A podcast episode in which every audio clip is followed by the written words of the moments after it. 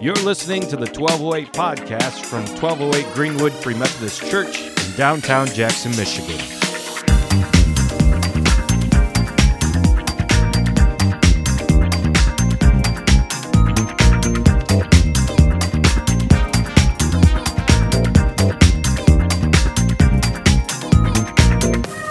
So tonight I'm just going to tell you a story. It's from the Bible.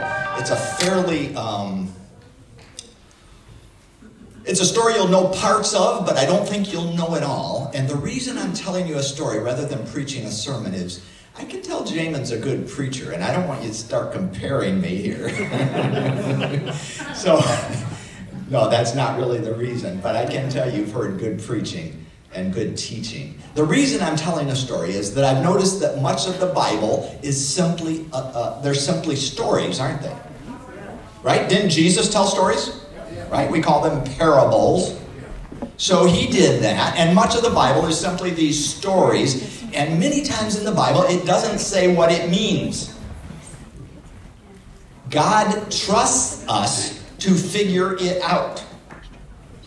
So I'm going to trust you to figure it out. I'm simply going to tell you the story. I'm not going to say point one, point two, point three, although it might be nice to do that. I will be tempted to, but I'm not going to, because really you will hear the story from your own vantage point, what you're going through, what you need, and the Spirit will give you insight into what you need tonight.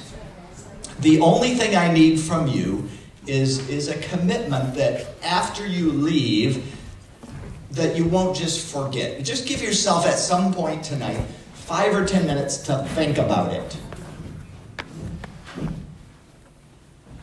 Our lives are very full with internet and phones and family and all that kind of stuff, right? But if you just take time to think about it, I will trust the story. So here's what happened the kings of the north figured out that if you're going to make up a religion, you might as well make up an easy one. Right? If you're going to invent a religion, re- invent a religion, invent a religion that doesn't have a lot of requirements. Like, why make it hard, right? If you're going to make it make it up. So what happened is, over in Israel, this is way back in time. This is like 900 years before Jesus. What happened was there was this big division, like a civil war, and they had the north and the south. And in the north, they said, we can't let our people go back down to Jerusalem, so we're going to make up our own religion. So they did. They said, who wants to be a priest? Okay, you, you, you, you're priest. Put a little oil on their forehead, made a little prayer over them, and said, okay, you're, you're now a priest. But they couldn't have the people worshiping the one true God, so they said, let's make up our own gods. And here's what they did they, they made some little cows out of gold which seems like a weird thing to me to worship. but you'll notice in ancient history, they often worshiped bulls. You know, you'll find this in various civilizations bulls, like uh, male cows, right? Bulls, I don't And so that's what they did. They made up these two golden calves, and they hold up these golden calves and they said, Israel, these are your gods. And everybody's like, yay, we got new gods. They just made it up. Well, not only that, it got worse than that. They imported foreign gods. So one of the kings of the north was named King Ahab. Now, don't confuse him with Captain Ahab. Remember Moby Dick? Right? Don't confuse him, but it's the same name, Ahab, right? So there's King Ahab, and he marries a foreign woman named Jezebel. Now, I had never met a woman named Jezebel until just about three months ago down in Baltimore. I met a nurse named Jezebel because typically mothers and fathers will not name their children, their precious little daughters, Jezebel because Jezebel was an evil woman. So he marries Jezebel, this foreign princess from a place called Sidon, and he brings her in, and Jezebel brings her gods with her. So she has a god called Baal. B A A L, Baal. And this Baal, it's like, I don't know if you've ever heard this word, Beelzebub. That's the first part of that word. That is, it's the devil, Baal. So she brings the worship of the devil, and it's a big statue, and she brings her own priest, So look what's happening, my friends. Here we've got Israel, the chosen people of God, and they're worshiping golden calves and the devil. Look how quickly and how uh, look how quickly they have sunk and drifted away from the things of God. This woman, Jezebel, let me just give you an idea how bad she was. One time, the king, King Ahab, looked out his palace window and he saw a lovely vineyard right next to the palace. And he thought, hmm, I would like to put in a vegetable garden there. Whose land is that? So they inquired. They found out it belonged to a man named Naboth. So he sent a message to Naboth and he said, oh, actually, he went to him and he said, Naboth, I would like to buy the vineyard. Vineyard said, I cannot sell it to you, king. With all due respect, it was an inheritance from my father, and I will not sell it. Well, this threw King Ahab into a funk. He became clinically depressed. He went back to the palace. He lay down on his bed. He turned his face to the wall and he refused to eat. He was sulking. He was depressed. I mean, why? Because he couldn't have a vegetable garden, you know, no zucchini, I guess. It really got him upset. So Jezebel comes in and she's like, What's wrong? He's like, Well, Naboth won't, Naboth won't sell me the vineyard. She says, what don't you understand about being king? You're in charge, dude. Take it. You're the king. She said, I'll show you how it's done. So she got some stationery and she wrote a letter to the elders of the village where Naboth lived. And she said, Dear sirs, I want you to kill Naboth. Here's how you're going to do it. Have a big banquet, get a couple of scoundrels up there, have them swear that Naboth has blasphemed God and the king, and then take him out and stone him to death. Sincerely, and then she signed her husband's name and put his seal of his signet ring on the letter. Send it off to the village. The village gets it. They're like, wow, this comes from the king. I guess we've got to do it. So they have this big festival. They have a party. Naboth is there. They sit two scoundrels across from him. The two scoundrels stand up in the middle of the of the meal, and they're like, What? Did you just hear what Naboth said? Naboth has blasphemed God and the king. Let's kill him. And they're all like, Yeah, we got to kill him. So they drag him out of the city. They stone him to death. They send word back to the king the dirty deed has been done. Jezebel takes the message into the king. And she says, There, that's how kings handle these situations. Now go take that vineyard, it's yours.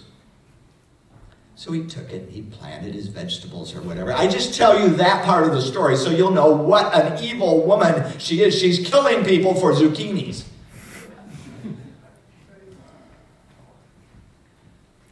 But God has not left his people without a witness, yeah. somebody to tell the truth. So there's a man named Elijah. Elijah goes to the palace door.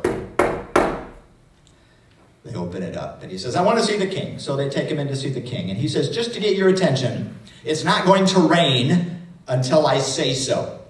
And then he leaves. A week passes, it doesn't rain. A month passes, it doesn't rain. The king's like, Well, maybe it's just coincidental, right? Three months pass, it hasn't rained. Six months pass. A year passes. Now people are starting to get hungry. Two years go by, it has not rained. Now people are starving to death. Three years go by. Now Elijah comes back. Now that I have your attention,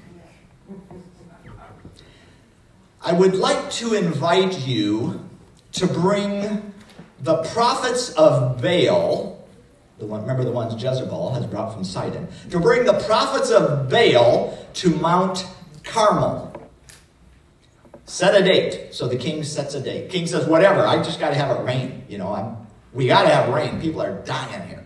So the king sends out messengers, and he's, the message is, everybody, we're going to meet on Mount Carmel. Now, not caramel. That's what you get at the parlor on your big ice cream thing. That's caramel. Right? This is just Carmel. Some people would say it Carmel. But this is a mountain in northern Israel, uh, right along the Mediterranean Sea. And he says, We're going to meet at Mount Carmel, such and such a day. Everybody's got to be there. So comes the day, and they all show up there at Mount Carmel. Now, it's not a mountain with snow and glaciers and all that. It's not that tall, but it's, it's still a, a you know, we would call it a mountain. Um, I suppose like some of the mountains in northern Michigan, kind of that size mountain. And all the people are there. And here are the 450 prophets of Baal. And here is Elijah. So Elijah's got everybody there. The king's there too. Jezebel's not there, but the king's there. And Elijah says to everybody, People, how long are you going to vacillate between these two gods? The one true God and Baal. How long are you? You can't serve them both. It's time to fish or cut bait. He didn't say that. I kind of added that part. But you know, that's the idea. You've got to make up your minds, people. How long? Nobody said anything. He said, okay, here's what we're going to do. I propose a contest between these two gods. Let's figure out which one is the true God and then let's serve him. And the people are like, well, yeah, that's a good idea. He says, here's how we're going to do it we're going to have a barbecue cook off. And the people are like, man, it's a good idea. Food. Everybody likes food, right?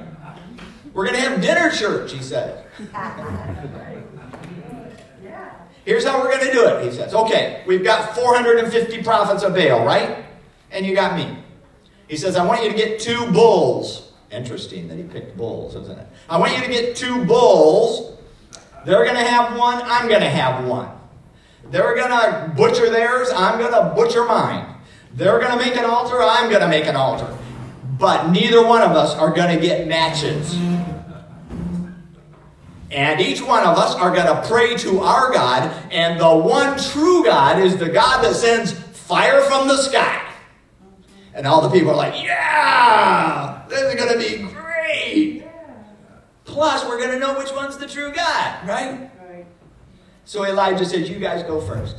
So the 450 prophets of Baal, they butcher their animal and they make a little altar and then they start going around and they have these chants and these dances that they do because it was part of their rituals. They're all, they're all like, fire from the sky, fire from the sky, you know. They're making up these chants and they're, they started in the morning, they went till noon, and there is no fire from the sky. No. Just a lot of dust in the air. So Elijah is not one to suffer fools patiently. so Elijah starts taunting them. Hey, he says, maybe you need to shout a little louder now. Maybe God can't hear you. Maybe he's getting deaf. Maybe Baal can't hear you. Maybe Baal is in the bathroom. Can't come, indisposed. You know, he's just taunting them. He's making fun of them. He says, maybe Baal's on a vacation. Tough luck for you guys. And of course, the people are laughing and smirking at him because they've been afraid of this god Baal, and now apparently this god has no power, can't send fire from the sky. This makes the priests of Baal even more furious, so they get out their knives and they start cutting themselves. This was part of their ritual. They would cut themselves. So now they're, ah, ah, ah, they're Imagine 450 men and it hasn't rained for three years. There's a lot of dust, there's a lot of blood. It's very impressive, but there is no fire from the sky. So it gets along mid afternoon. They say, okay, we didn't get fire from the sky. Let's see you, wise guy. They turn to Elijah. Elijah says, okay, my turn. You guys sit down. He butchers his animal. But he looks around and he finds a big stone. And he picks up a big stone and he brings it over and he sets it down. And he says, Reuben. Finds another big stone, picks it up, brings it over. Simeon. Sets it down. Levi. Judah, 12 stones. He ends up with Benjamin. They know what he's saying. See, these are the 12 tribes of Israel. And he picks one stone for each one of the tribes and he builds an altar. That is kind of like a platform. So he builds this platform out of these stones, and the people know what he's saying. There shouldn't be this civil war, this division. It should just be one. We should all be together. Then he gets his wood, he puts it on the stones. Then he puts the animal, you know, all the, all the meat. And there's a lot of meat. You butcher a bull, I mean, there's a lot of meat there. It's got to be a pretty big altar there. Then he says, I need a shovel. Somebody gives him a shovel. And he digs a trench around the perimeter of this stone altar he has made. A, a, a, a trench, right? This little ditch. Then he says, See those four jars over there? Fill them up with water and bring them to me. So they bring him the four jars and he dumps these four jars of water on top of this pile of meat and wood and stone. Fill them up again. Four jars. Second time. How many is that now? Eight. Eight. Dumps it on. Fill them up again. Brings them again. How many were we at? Pours it on it. Twelve stones. Twelve jars of water. One country, not twelve tribes split up in two. Now the whole thing's soaking wet. There is going to be no accusation that, oh, it just kind of spontaneously caught on fire. He is stacking the deck against himself. He wants these people to be so convinced that there's no way they can talk themselves out of this. He has put so much water on this that the trench is filled up with water. Then he says, Come closer. So then the people come in. No, closer still, he says. So now they're all right around the altar. There are hundreds, perhaps thousands of people there. And the 450 nervous prophets of Baal over there watching all this spectacle going on. He doesn't dance, he doesn't chant, he doesn't cut himself. Elijah simply looks up into the sky and he says, Oh God, father of Abraham, Jacob, and Isaac, show yourself today. Show yourself so that these people will know that you are the one true God, that I'm not just making this up. Show yourself so that you will turn their hearts back to you turn their hearts back to out of the sky comes a bolt of fire. Maybe it was lightning, I don't know. But out of the sky comes fire. It consumes the meat. It's not just medium rare, rare, well done, ashes. It's gone. It's so hot, this fire from the sky. The meat is gone. The wood is gone. The stones are gone. And the water in the trench is gone. The whole, the dust is gone, it says. This fire from the sky is just in one instant, it has all disappeared. It has been annihilated. And the people, as one person, fall on their faces and they cry out in terror, The Lord, He is God. The Lord, He is God. The Lord. And then they look over at those prophets of Baal who are now much less confident. Elijah said, They have to die. They were leading you to death, and now they must die. They take them down into the valley. They kill those 450 prophets of Baal. Elijah says to King Ahab, because he's been there this whole time, he's seen the whole thing. Elijah says to Ahab, eh, You know, you better get something to eat. And if I were you, I'd start for home because it's starting to look like rain. They both look at the sky and there's not a cloud in the sky. It's starting to look like rain, he says. So King Ahab gets in his chariot and starts home.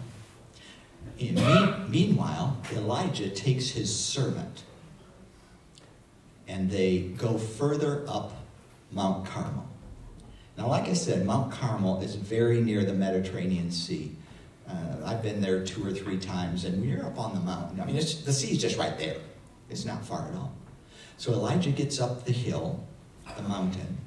He kneels down. He puts his head down on the ground, right between his knees, and he starts I assume praying for rain. It doesn't say what he's praying for, but I assume he's praying for rain. Anyways, puts his head on the ground. He's praying. And then he says to his servant, Go look out over the sea and tell me if there's a cloud.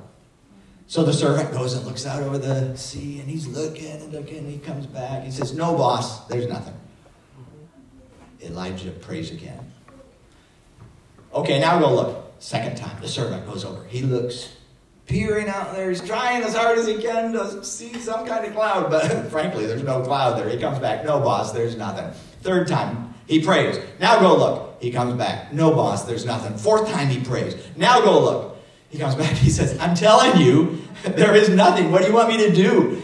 Uh, fifth time, Elijah prays. Now go look. He goes and he looks and he comes back. No, there's nothing. Sixth time he prays. Now go look. He comes back. No, there's nothing. Seventh time he prays. Now go look. He goes out and he looks and well, that's funny. Hmm. Look at that. Hmm.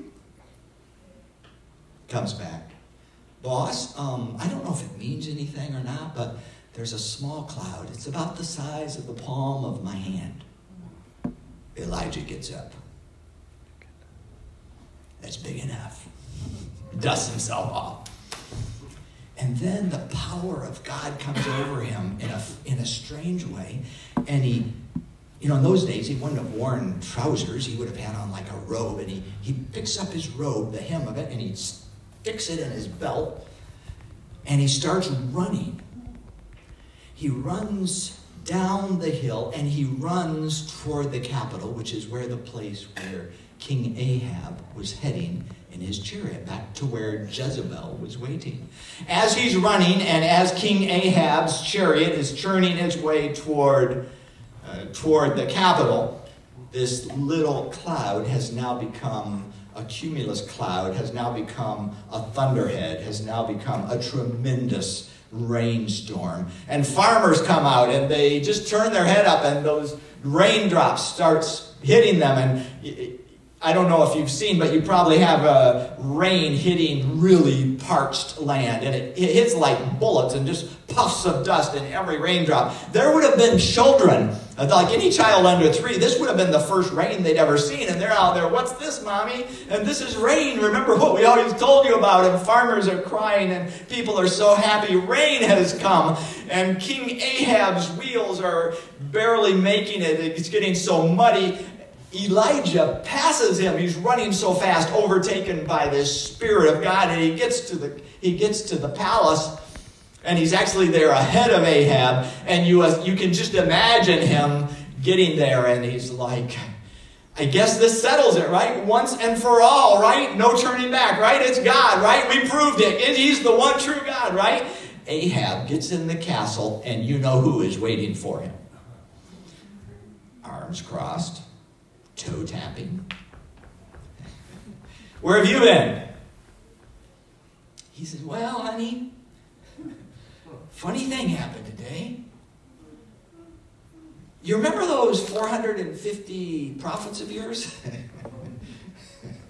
well, you know, they're dead. What? I leave you alone for one day?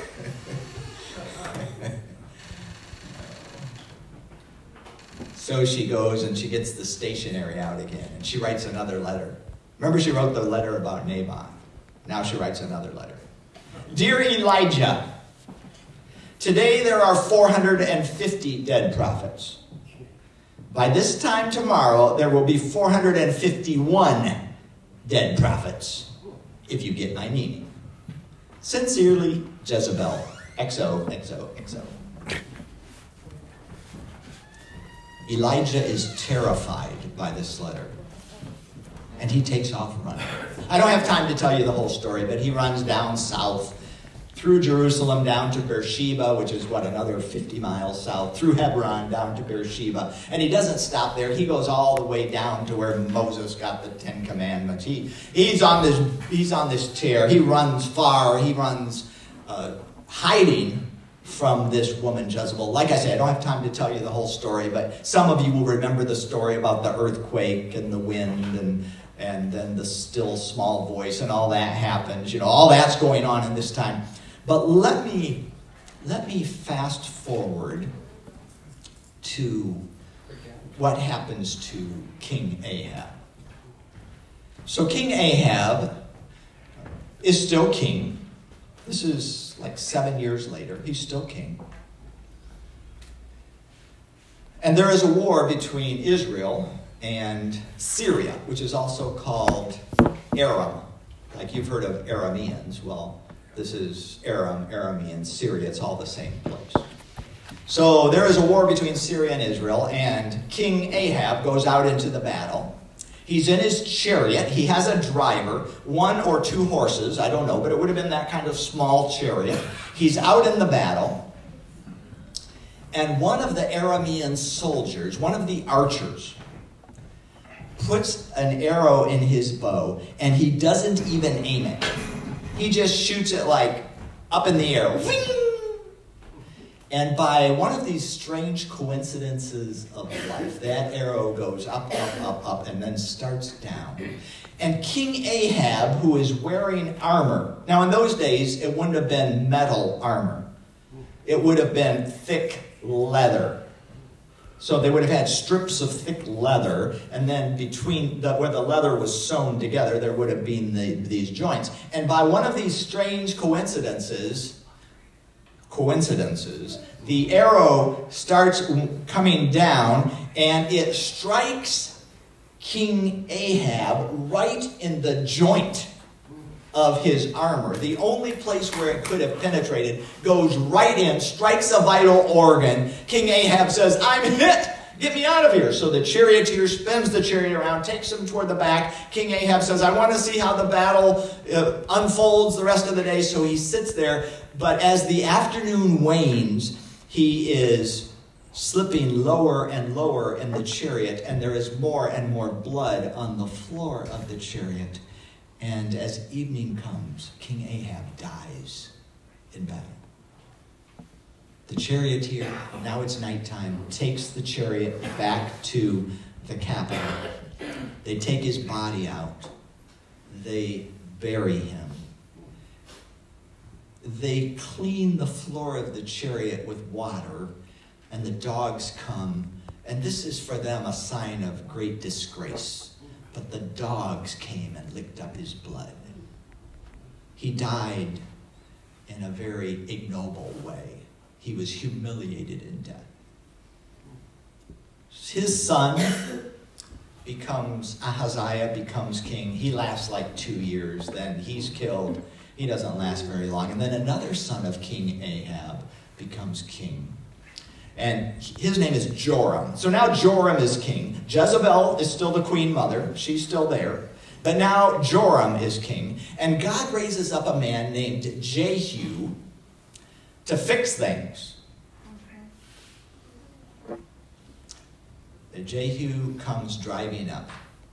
I don't know if you've ever heard the expression, somebody drives like Jehu, but Jehu was a maniac driver. He was known for this. He was just a crazy driver. And they could tell him from a long way off, they'd say, that hey, drives like Jehu, because he just drove like a madman. So he comes up and he's on a mission from God to wipe out evil. So he comes to Joram, and Joram says, Do you come in peace? And he says, Nope. Shoots him right in the back. Joram is dead. This is King Ahab's son and Jezebel's son. Jehu says, Throw the body over there in that vineyard. And you're thinking, vineyard, could it be that vineyard? yeah, they threw Ahab's son's body into the vineyard that he had gotten by having Naboth killed. I mean, just look at how things work out if you live long enough. Look at how things work out, right? Hmm. So his body's there, and now Jehu comes after Jezebel. So he gets up to the palace. He's on his horse. Jezebel has, known, has heard that he's coming. She puts herself in the window and she starts putting on makeup.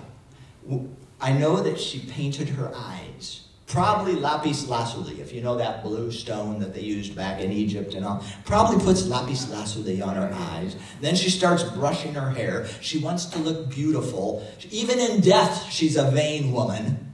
She's leaning out the second story window. Jehu rides up and Jehu says, Is anyone in there with me? There's some scurrying around inside the palace and a couple of thumbs ups. and from behind, they grab her and throw her out the window. Now, you know, a fall from a second story is probably not going to kill you, right? So Jehu, on his horse, rode in, and the story simply says that his horse's hooves were splattered with her blood. You can imagine how that happened. Then he goes in to eat. I mean, he's the fixer. He's the guy cleaning up the stuff. He goes to goes to eat. They just go in and they eat. After dinner, he said, "You know what, fellas? After all, she was a princess. I want you to give her a burial. Go out, you, you, you, go out, bury that woman. So they go out. They came back in just a couple minutes later. He said, I thought I told you to bury her. We're sorry, boss, they said, but uh, the dogs got to her. All we found were her hands and her skull.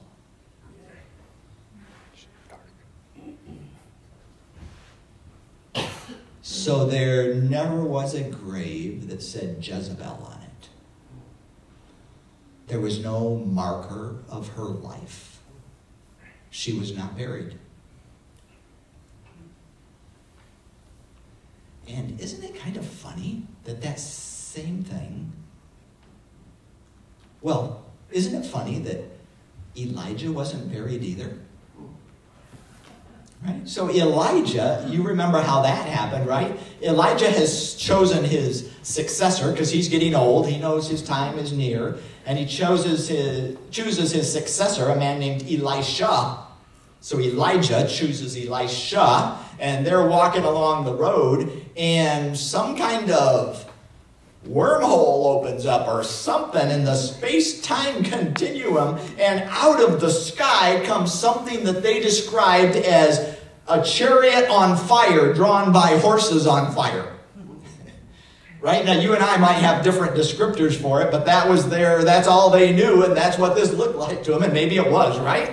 But do you know the song Swing Low, Sweet Chariot?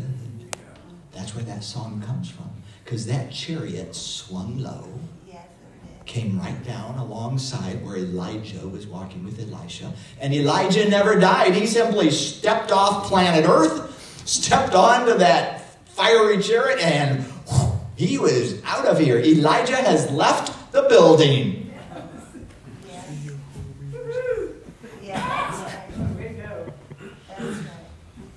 And if you pay attention to the story, you will notice that Elijah shows up again about 900 years later. He's on another hilltop. He's with his friend named Moses. And he's with the one who came to fix it all. He's with Jesus. Remember the Mount of Transfiguration? Jesus goes up and he there he is with Moses and who? Elijah. and they're talking about Jesus' imminent return to heaven.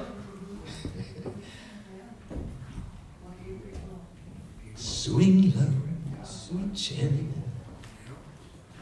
So, my friends, that's the story of Elijah, Ahab, Jezebel, and in there, there's a little bit of the story of Jesus, too. Now, do you remember what your commitment to me was? That you would spend five minutes sometime later today just thinking, so what does this story teach me about God? And what does this story teach me about how I should live? Those are the two questions. What does it teach me about God? What does it teach me about how I should live? Let me pray with you.